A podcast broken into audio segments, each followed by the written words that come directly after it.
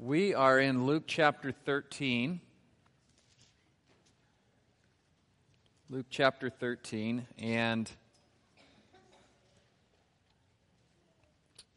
our chapter breaks and our verse numbering in our Bibles are very convenient so we can find passages.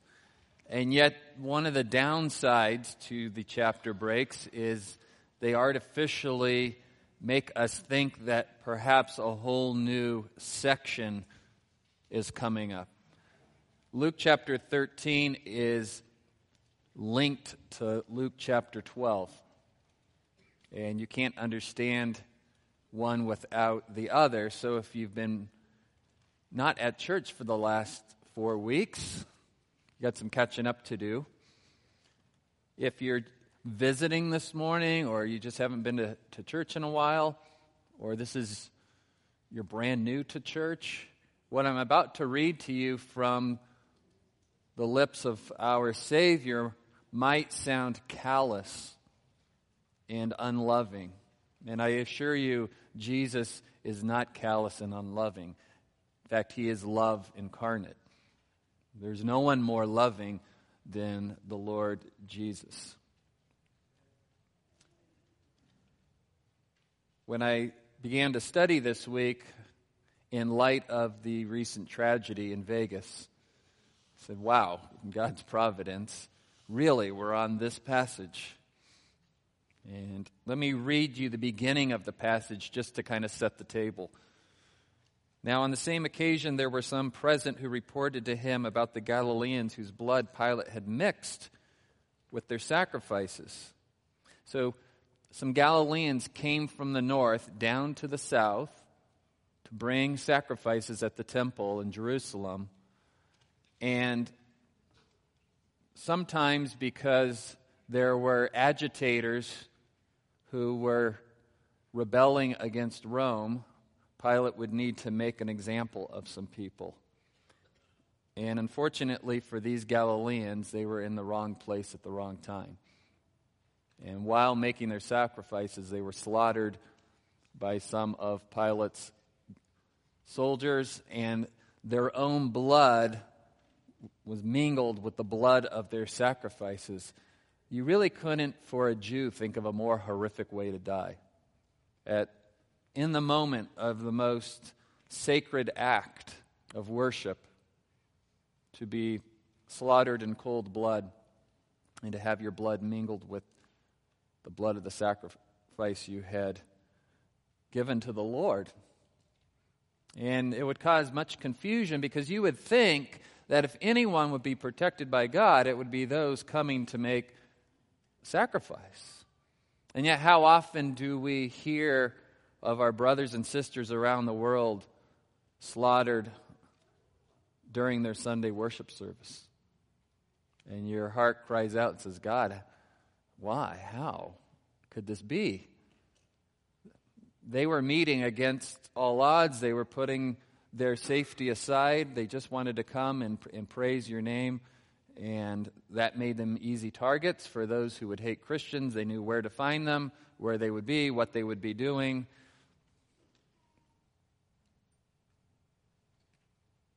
And so there's the scene. So you know what was going on historically.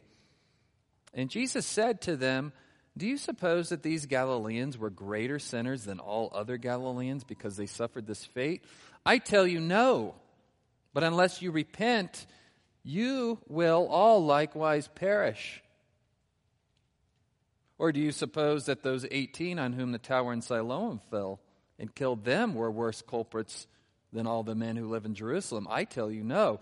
But unless you repent, you will all likewise perish. Wow, that, that's pretty bold. We maybe like a little more nuance, a, a little. Could Jesus maybe expand on that theology? And so let me help you sort this out this morning. And you need to realize that the people who are asking this question of Jesus were not coming straight from the tragedy. we get no indication that these were people they knew or even cared about. In fact, it's quite the opposite. So when people are asking callous, heartless questions of Jesus with another lack of humility, then they're going to get a respond in kind. As the Proverbs say, to answer a fool according to his folly sometimes. Remember, this comes at the tail end of a long altercation with the Pharisees publicly, where Jesus has warned the crowd beware of the leaven of the Pharisees, their false teaching. They are leading you away from God, they are hypocrites. They say they're righteous, but they're not. They're pretending to be righteous people, but their self righteousness is filthy to, to God, it's offensive to God. So, this is not a sermon on the problem of evil, although this passage could be used to help explain the problem of evil. Why does an all powerful, all loving God allow there to be evil in the world? It's an important disclaimer that we understand who our audience is. About a year ago, a family that had endured very personal tragedy was invited to attend our church. And they happened to arrive on a day that I was preaching on the problem of evil. Didn't know they were in attendance. And the thrust of that sermon was all about who are we to question a holy God. That's not what that family needed to hear in that moment. In God's sovereignty, apparently, it was. It was. And yet, I want to warn you that you need to know your audience when they come to you and they say, How could God allow such a thing to happen? They may not actually be wanting to hear the biblical answer at that moment. Maybe they don't want to hear Romans 8:28 in that moment. Well, you know God works all things together for the good of those who love them. I just lost a loved one. I'm I'm in shock. Sometimes you need to just weep with those who weep, and Jesus would weep with those who weep. In fact, Jesus wept at the tomb of his friend Lazarus, knowing he would raise him from the dead just a few moments later. Because Jesus cares about our pain and our suffering, he entered into our pain and suffering, didn't he? In the most personal of ways. But that's not who was in the crowd. They were not grieving and weeping. These were self righteous people, and the question was an accusation. The religious elite in the south had no respect for the Galileans in the north. They were uneducated, unrighteous, and here's this Galilean, this Jesus of Nazareth. Has anything good ever come out of Nazareth? Who is he to be lecturing us publicly? Doesn't he know who we are? Who does this guy think he is in his little band of Galileans?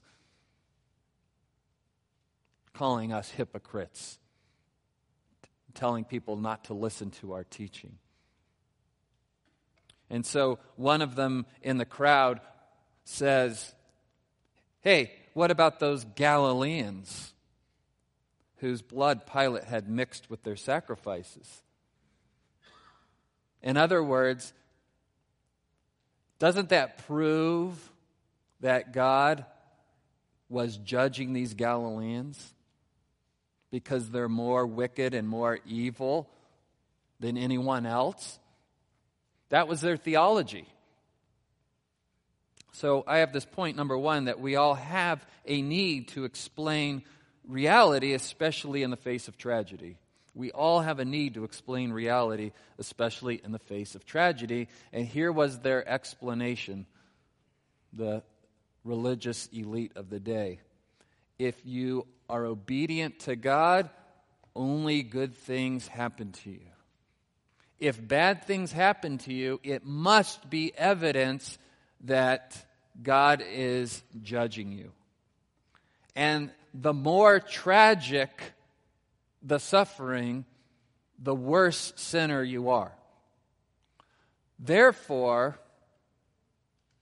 if somebody was slaughtered at the temple while making sacrifices, they must be the most wicked people, and they're Galileans. So we'll just say all Galileans are wicked. Look, God has spoken very publicly his displeasure against Galileans. Therefore, we don't need to listen to your teaching.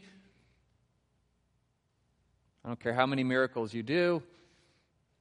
I don't care if you speak with authority. There's the proof.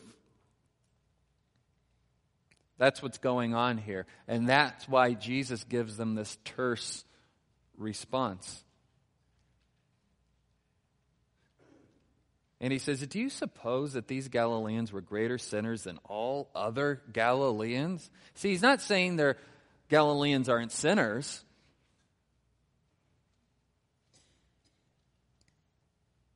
But really, so Job must have been the worst sinner of all time. These people knew the Old Testament. They should know the folly of that. Job wasn't a worse sinner than anyone else. He was your basic run of the mill sinner who suffered like no other man has suffered. You heard Adam Knowles read from Job this morning. Wave after wave of bad news.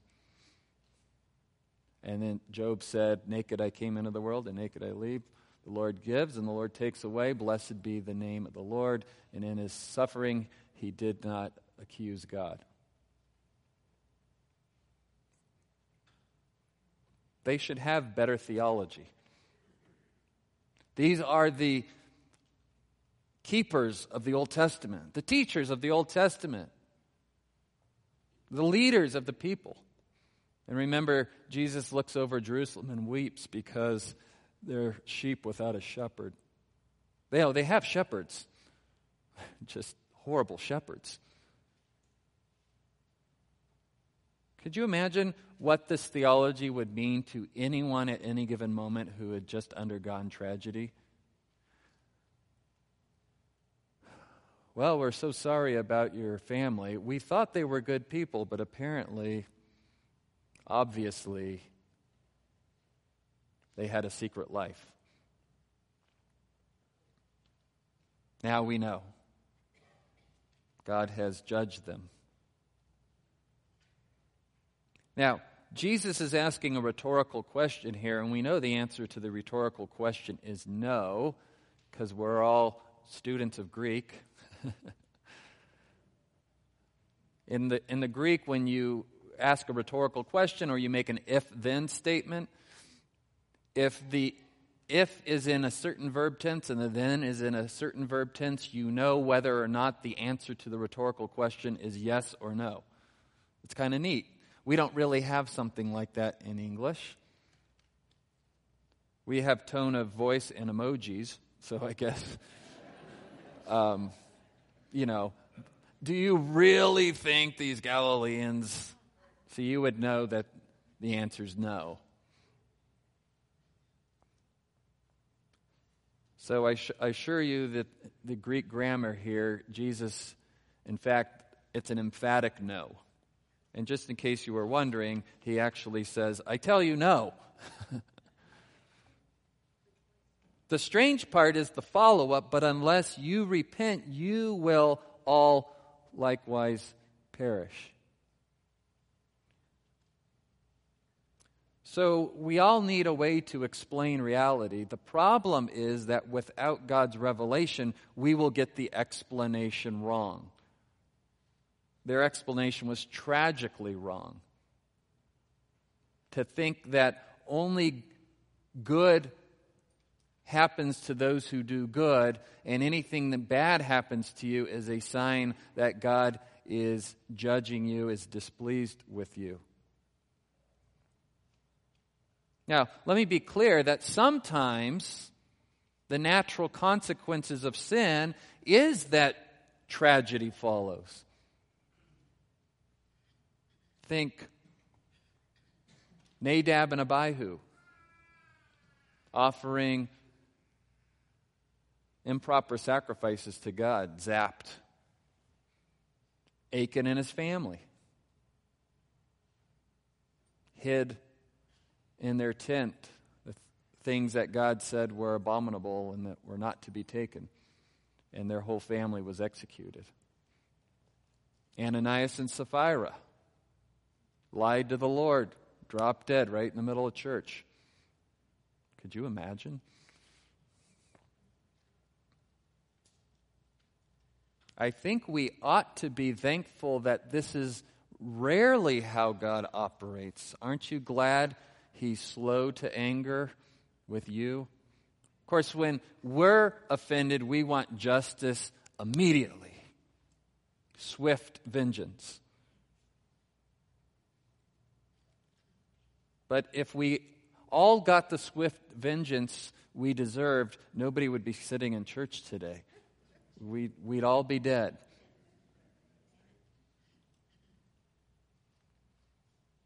The fact that we're all here isn't proof of God's assurance that we're all doing just perfectly. The fact that we're all here is proof of God's mercy and that He's abounding in steadfast love, slow to anger, and that Jesus paid it all on the cross so we could be declared righteous. I'm glad, though, that sometimes I suffer the natural consequences of sin. It, it, it helps me to not sin anymore. Right? If, if there wasn't a consequence, your children would never change if there was no discipline. Sometimes, though, God lets us get away with stuff for a while. Oh, we're not getting away with anything.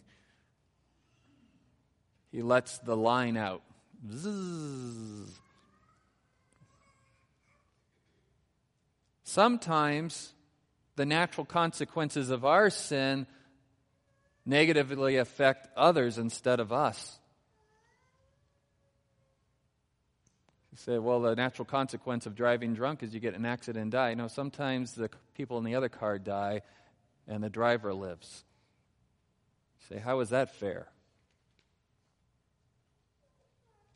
And so we certainly have these questions.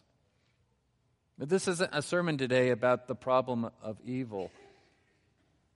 God is good, and He's wise, and He has a plan for all of that that is hard for us to understand. But we can trust in His goodness and trust in His wisdom. These people, though, needed to hear, You will perish if you do not repent. Why did they need to hear this? Because these were people who didn't think they needed to repent.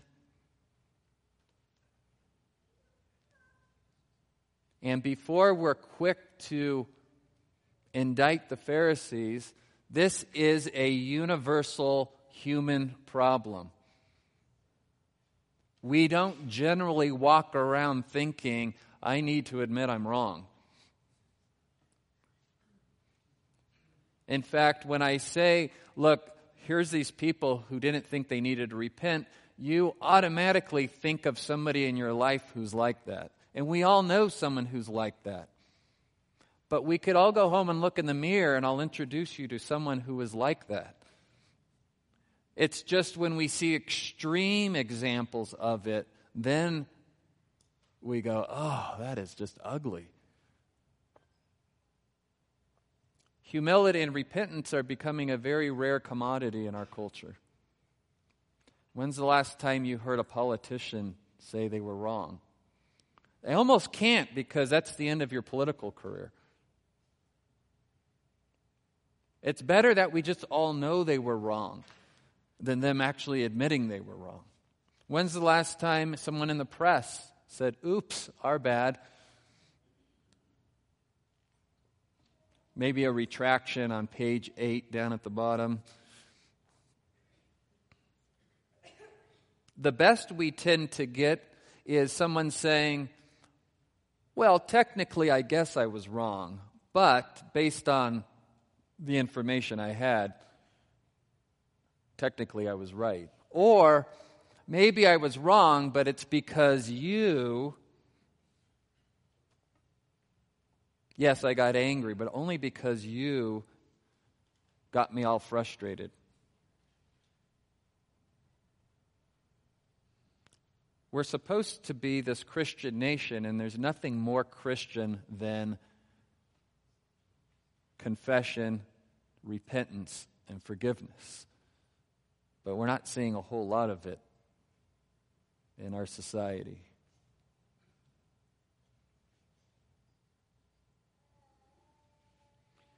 So these people had an inaccurate theology. They believed that the reason for sudden calamity was always evidence of God punishing a sinner, and that the worse the sinner, the more terrible the calamity. And Jesus, how dare you accuse us, the righteous people, of being unrighteous? Let me tell you something about Galileans. Here's proof that God is judging Galileans. Therefore, you have no leg to stand on. Your accusations fall flat. And I'm sure after Jesus was crucified, in their minds, that was even more evidence that Jesus was wrong. And they were justified in their indictment of him.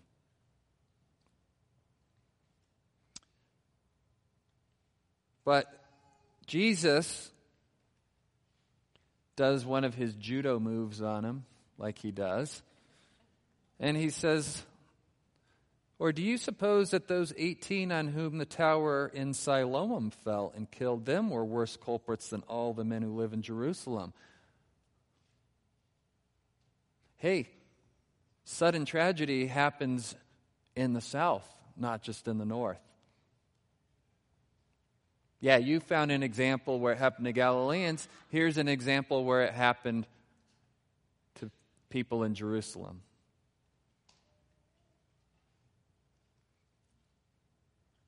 Calamity falls suddenly on anyone and everyone. We all have plans today, and we really think they're going to go according to our plans. Right? Everybody says that until the tragedy hits. And we're none of those people at the concert in Vegas were expecting to be showered with bullets. They wouldn't have gone.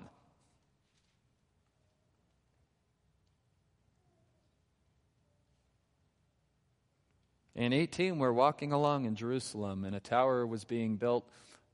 Probably had something to do with the pool of Siloam. And it would be a guard tower because a city would want to guard its, its, its water.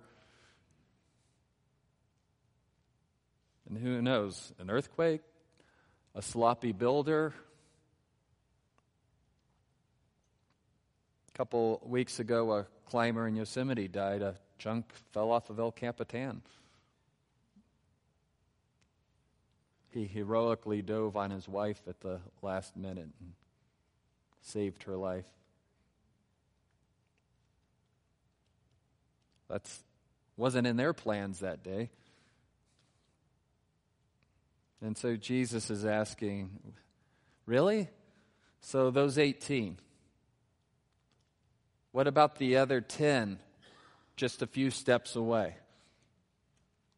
They were, they were more righteous or less sinful than the 18? This is ridiculous theology. It's ludicrous. He's calling them out publicly again. So, at first blush, you're saying, boy, how callous. But remember, these aren't people who are weeping and, I don't get it, Lord, please explain to us, because he'd give them a different answer. It, would be the same answer, but from a different direction, different tone. Because the answer is the same in either case. All have sinned, and the wages of sin is death. We're all going to die. It's just we stomach death a little better when it's a long, fruitful life, and then quietly we went in our sleep. Towers falling on people like on 9 11. We don't, we don't have categories for that kind of death. 58 getting slaughtered like fish in a barrel at a concert. And you say, well, I'm glad our theology is straight and people don't believe the way the Pharisees believed anymore. No? Did you hear what the CBS reporter said? Well, it was a country concert, so they probably deserved it. She put it on her Instagram and then pull it down fast enough. and so CBS fired her, and she got off easy. I only think she's saying out loud what a lot of other people think and are just smart enough to not post it. We've got lots of folks in our country right now who are absolutely certain they know who the sinners are and who needs to be punished or silenced.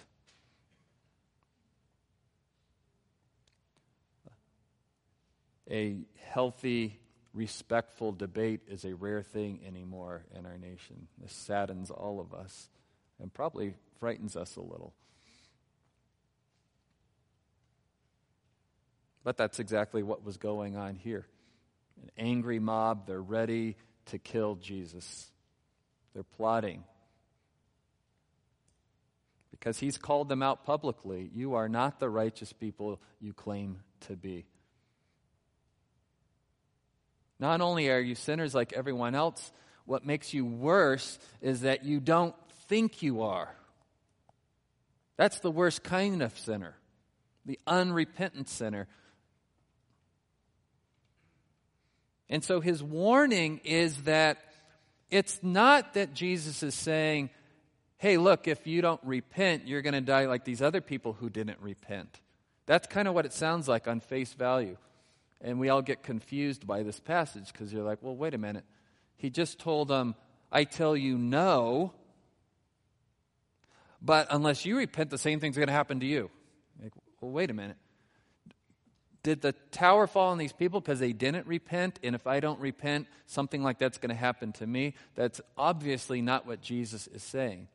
You have to connect it back to Luke chapter 12, where he said, when the Lord returns, it's like a thief in the night. You don't know the hour you're going to stand before God. God doesn't tell you on this date at this time is when you are going to be judged. And so you must be ready at all times. You must be repentant now and tomorrow and the next day and the next day. It's not a work that earns your salvation, it's the fruit of evidence of your salvation. As Craig read this morning from Luke, and it's also in Matthew, that you bear fruits of repentance.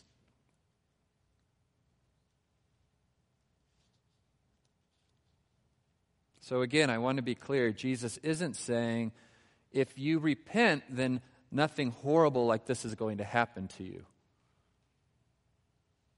Well, what do we do with all of the martyred believers?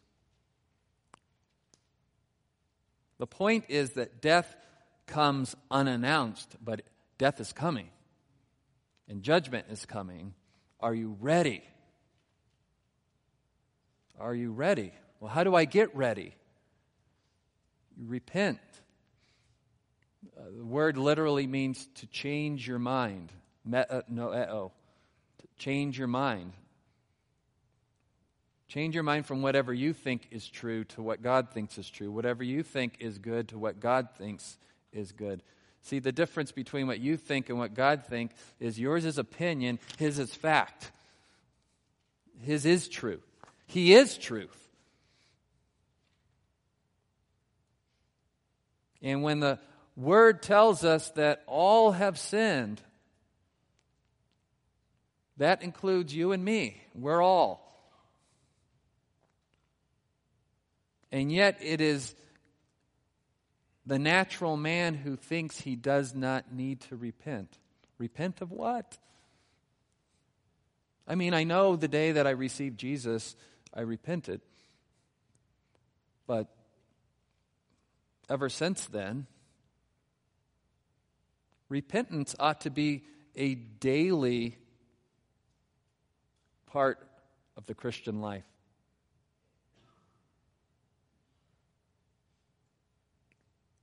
Because our residual fallen nature will constantly and continually warp our view of ourselves and our righteousness and what's happening in the world around us. So we're always needing to look for ways to have the Bible change our mind. Where am I getting it wrong, God? Where am I not seeing the world the way it really is? Where have I misjudged others? Where have I misjudged myself? Repentance, repentance is a way of life for Christians. It's certainly the entrance to eternal life, but it's also the key to ongoing abundant life. It's not, whew, I'm glad I got that repentance thing out of the way when I was eight and I walked the aisle.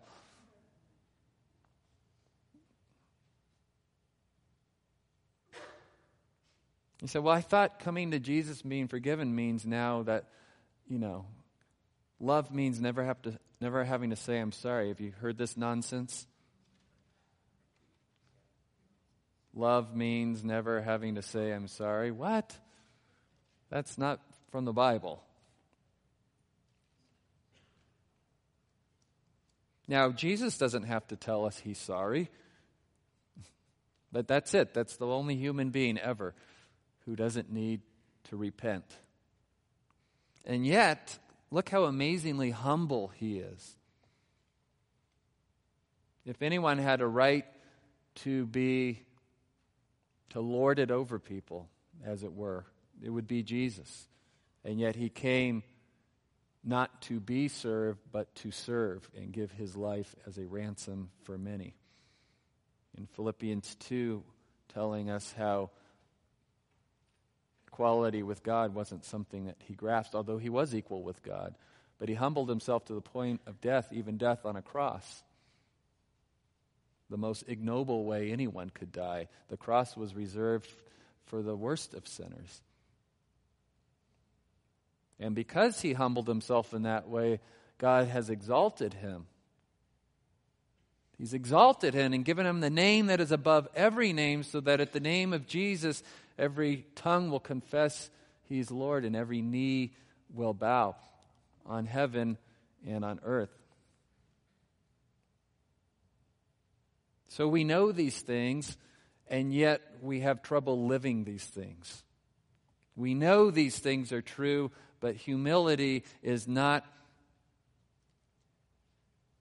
as common as it should be for people who call themselves followers of Christ. Israel should have been a humble nation. You think about their history and God choosing them, and God telling them, I'm choosing you not because of if there's anything better about you, and I'm calling you out of slavery, and I'll deliver you from slavery and bring you into a land flowing with milk and honey, a land that you didn't set up, a land you didn't cultivate, a land you didn't deserve. And the, you are going to be a nation that exalts God by showing the rest of the world what humility and being contrite of heart looks like. And he goes on to tell this parable. So now he's going to kind of move from the people who ask the question and make a general indictment of Israel as a whole. And he says, A man had a fig tree which had been planted in his vineyard. Now, why would you plant a fig tree? You want figs. You want figs. And he came looking for fruit on it, and it did, he did not find any. And he said to the vineyard, vineyard keeper, Behold, for three years I have come looking for fruit. How long has Jesus been ministering? Three years. On this fig tree without finding any. Cut it down. Why does it even use up the ground? You heard passage Craig read, John the Baptist saying, and even now the axe is being placed at the root. If we don't find fruits of repentance, what do you do with a tree that doesn't bear fruit? You cut it down because it's using up nutrients. It's, it's not only not providing, it's worse than not providing. It's using up. Why does it even use up the ground? The whole point of this passage is repentance. Israel must repent and bear fruit. We must repent and bear fruits of repentance. And he answered and said to him, Let it alone, sir, for this year too, until I dig around it and put in fertilizer. And if it bears fruit next year, fine but if not, cut it down. This part of the parable speaks to God's patience. He's patient. He's slow to anger, abounding in steadfast love. The Lord desires that none should perish, but that all men should repent. Though we know from the Bible that all men will not repent, but it is God's desire. He takes no joy in the punishment of the wicked. So I have the verse from Matthew, same verse from Luke that we heard this morning. Bear fruit in keeping with repentance. And do not suppose that you could say to yourselves, Well, we have Abraham for our father. We're immune to God's judgment by our heritage. Or we're immune to God's judgment because we do everything right.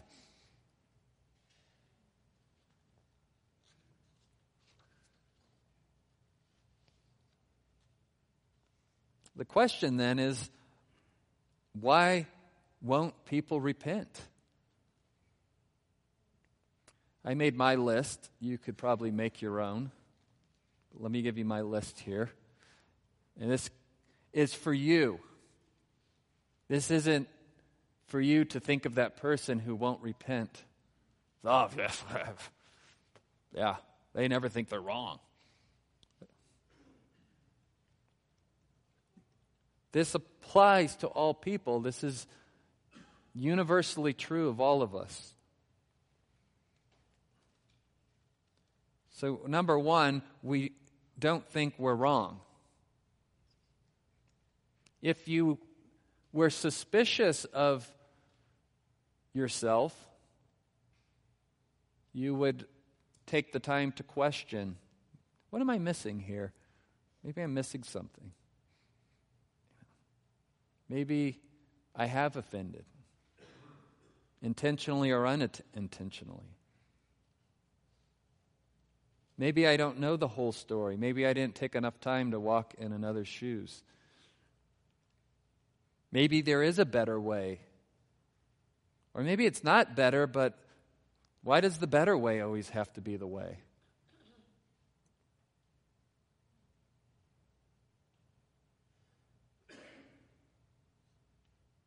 Some of the things we hear about in marital counseling are so petty. Would it kill you to, to just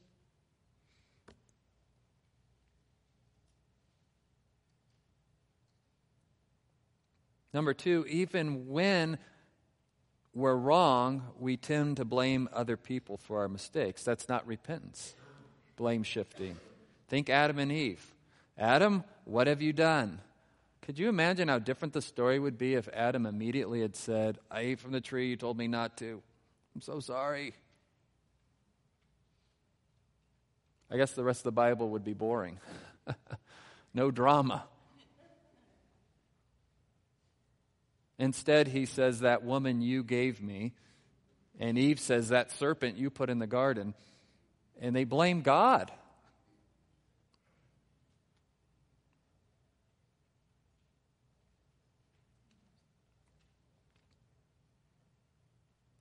Number three, you're too proud to admit you're wrong, even when they know they're wrong, and they know everyone knows. You see the, the anger and the hostility, and their face gets red, and they're embarrassed. And instead of just humbling themselves and saying, You're right,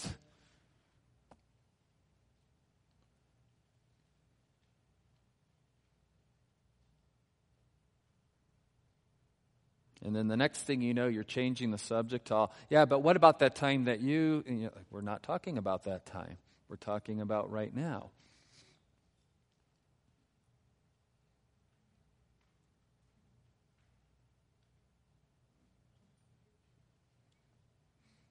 Or they pull the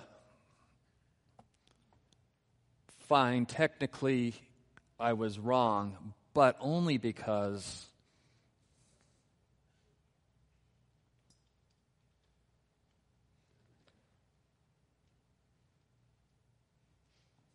I had this, this, this boss, my first job, well, second job after college. I was fired from my first job after college.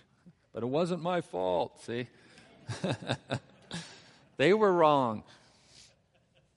And he used to, that playful banter between you and your boss where he asks you to do something and you're like, I think it'd be better if we did this. And, and uh, he would say, You need to know something.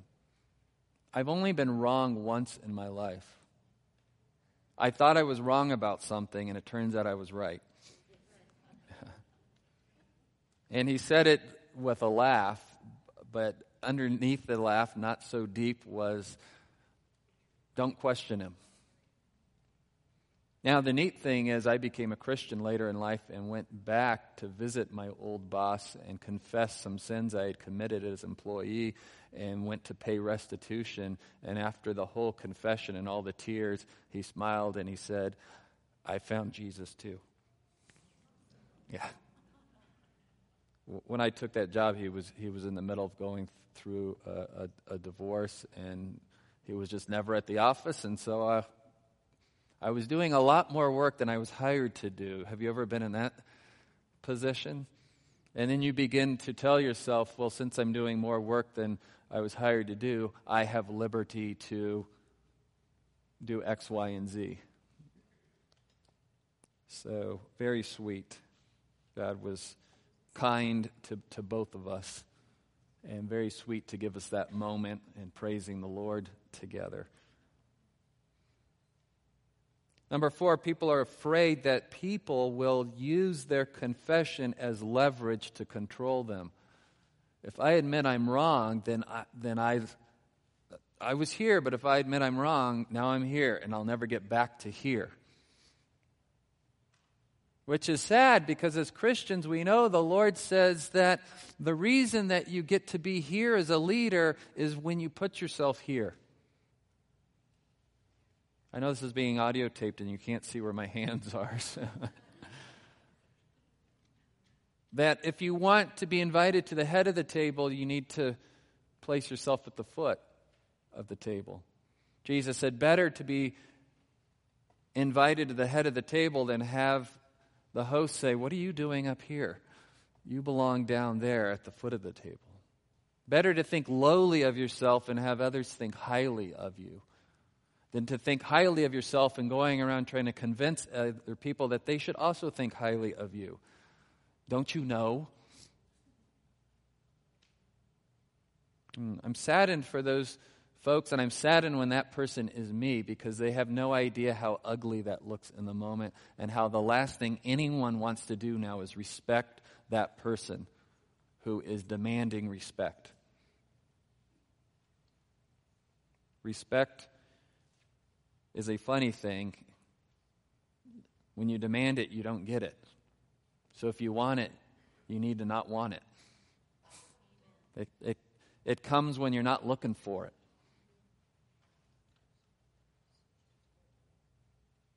And people spend their whole lives trying to be respected, and they do so by proving to everyone that I'm never wrong.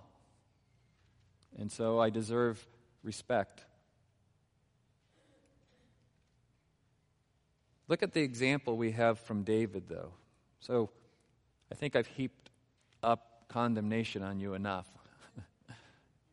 it is ugly. But the kindness of the Lord leads us to repentance. Amen.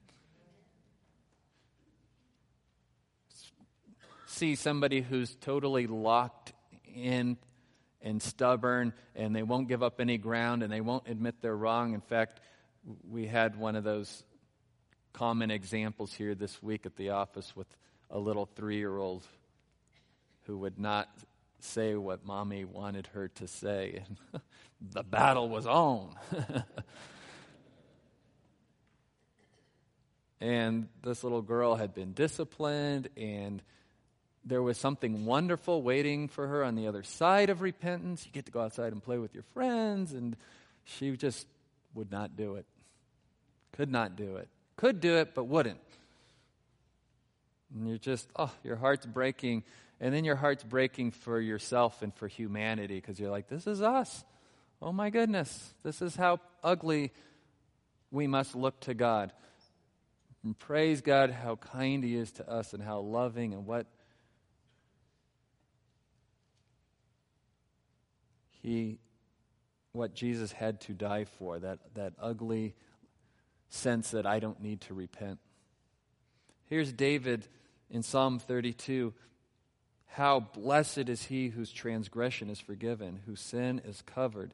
How blessed is the man to whom the Lord does not impute iniquity, and in whose spirit there's no deceit. For when I kept silent about my sin, my body wasted away through my groaning all day long. For day and night your hand was heavy upon me. My vitality was drained away as with the fever heat of summer.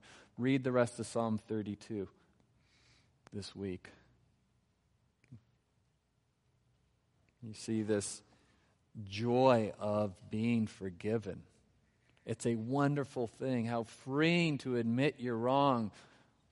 How freeing to receive forgiveness. If we say we have no sin, we deceive ourselves and the truth is not in us. But if we confess our sins, God, who is faithful and just, will what? Forgive us and cleanse us of all unrighteousness. Nobody's telling you as a Christian you have to live a sinless life. You can't. Jesus lived a sinless life. You couldn't. And his righteousness is imputed to you. What God now is looking for, Isaiah 66 2. For my hand made all these things, thus all these things came into being, declares the Lord. But to this one I will look. And that I will look is like we hear in the Aaronic blessing. May the Lord bless you and keep you. May the Lord make his face to shine on you and be gracious unto you. May the Lord look upon you with favor and give you his peace. Isn't that what you want in your life? It's what I want. It's what, it's what you want. Even if you don't know that's what you want, God says it's what you want. And this is how you get it. But to this one I will look, to him who is humble and contrite of spirit and who trembles at my word. That's, that's a humble heart, a heart of repentance trembles at my word. My word's wrong, his word's right. So let me leave you with some application. Otherwise, this is just good preaching and then it goes in one ear out the other. Especially because you're going to hear a better message from Mike after lunch. So write down some application. When was the last time you confessed your specific sins to God? Not, forgive me, God, I'm a sinner. You know, I hear God saying, Oh, yeah? How so? Easy to say, I'm a sinner, hard to actually say how you've sinned. When was the last time you admitted to someone else that you were wrong? Ouch.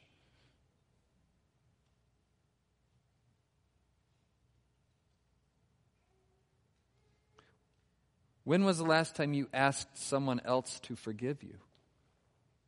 And not just that I'm sorry, you know, I am sorry for this, and I see how much that has hurt you, and our relationship means everything to me, and I want it to be reconciled, so please forgive me.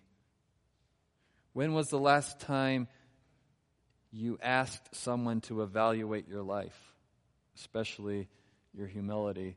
Hey, kids, would you say dad is someone who admits when he's wrong? And they go, or do you really want us to answer that? Like, which, which answer do you want to hear? Is this a trick question?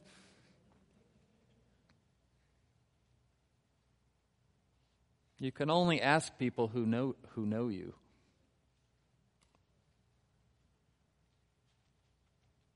I, I hope this week is marked by a flourish of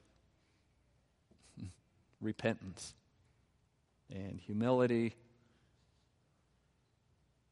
and admitting when we're wrong, or maybe going back and admitting to something you were wrong about that's been festering under the surface in a relationship for a long time because we're Christians. It's the most beautiful thing we've ever heard. You are forgiven. It is finished.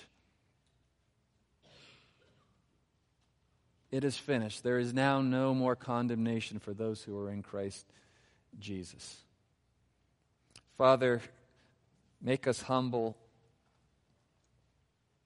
May we dwell on Christ and his humility and the amazing gift of his forgiveness and how sweet that day was when we truly knew you loved us and there was now no more wrath or condemnation. Lord, we pray for those who have not experienced this blessing, that they would humble themselves and repent and receive forgiveness that can only be found in Christ, Lord, and for broken relationships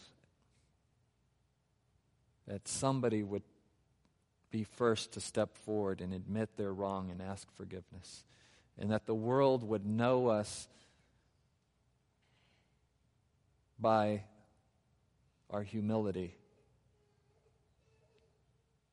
And it would be compelling, it would adorn the gospel for your glory and our good, Lord. Amen. Amen.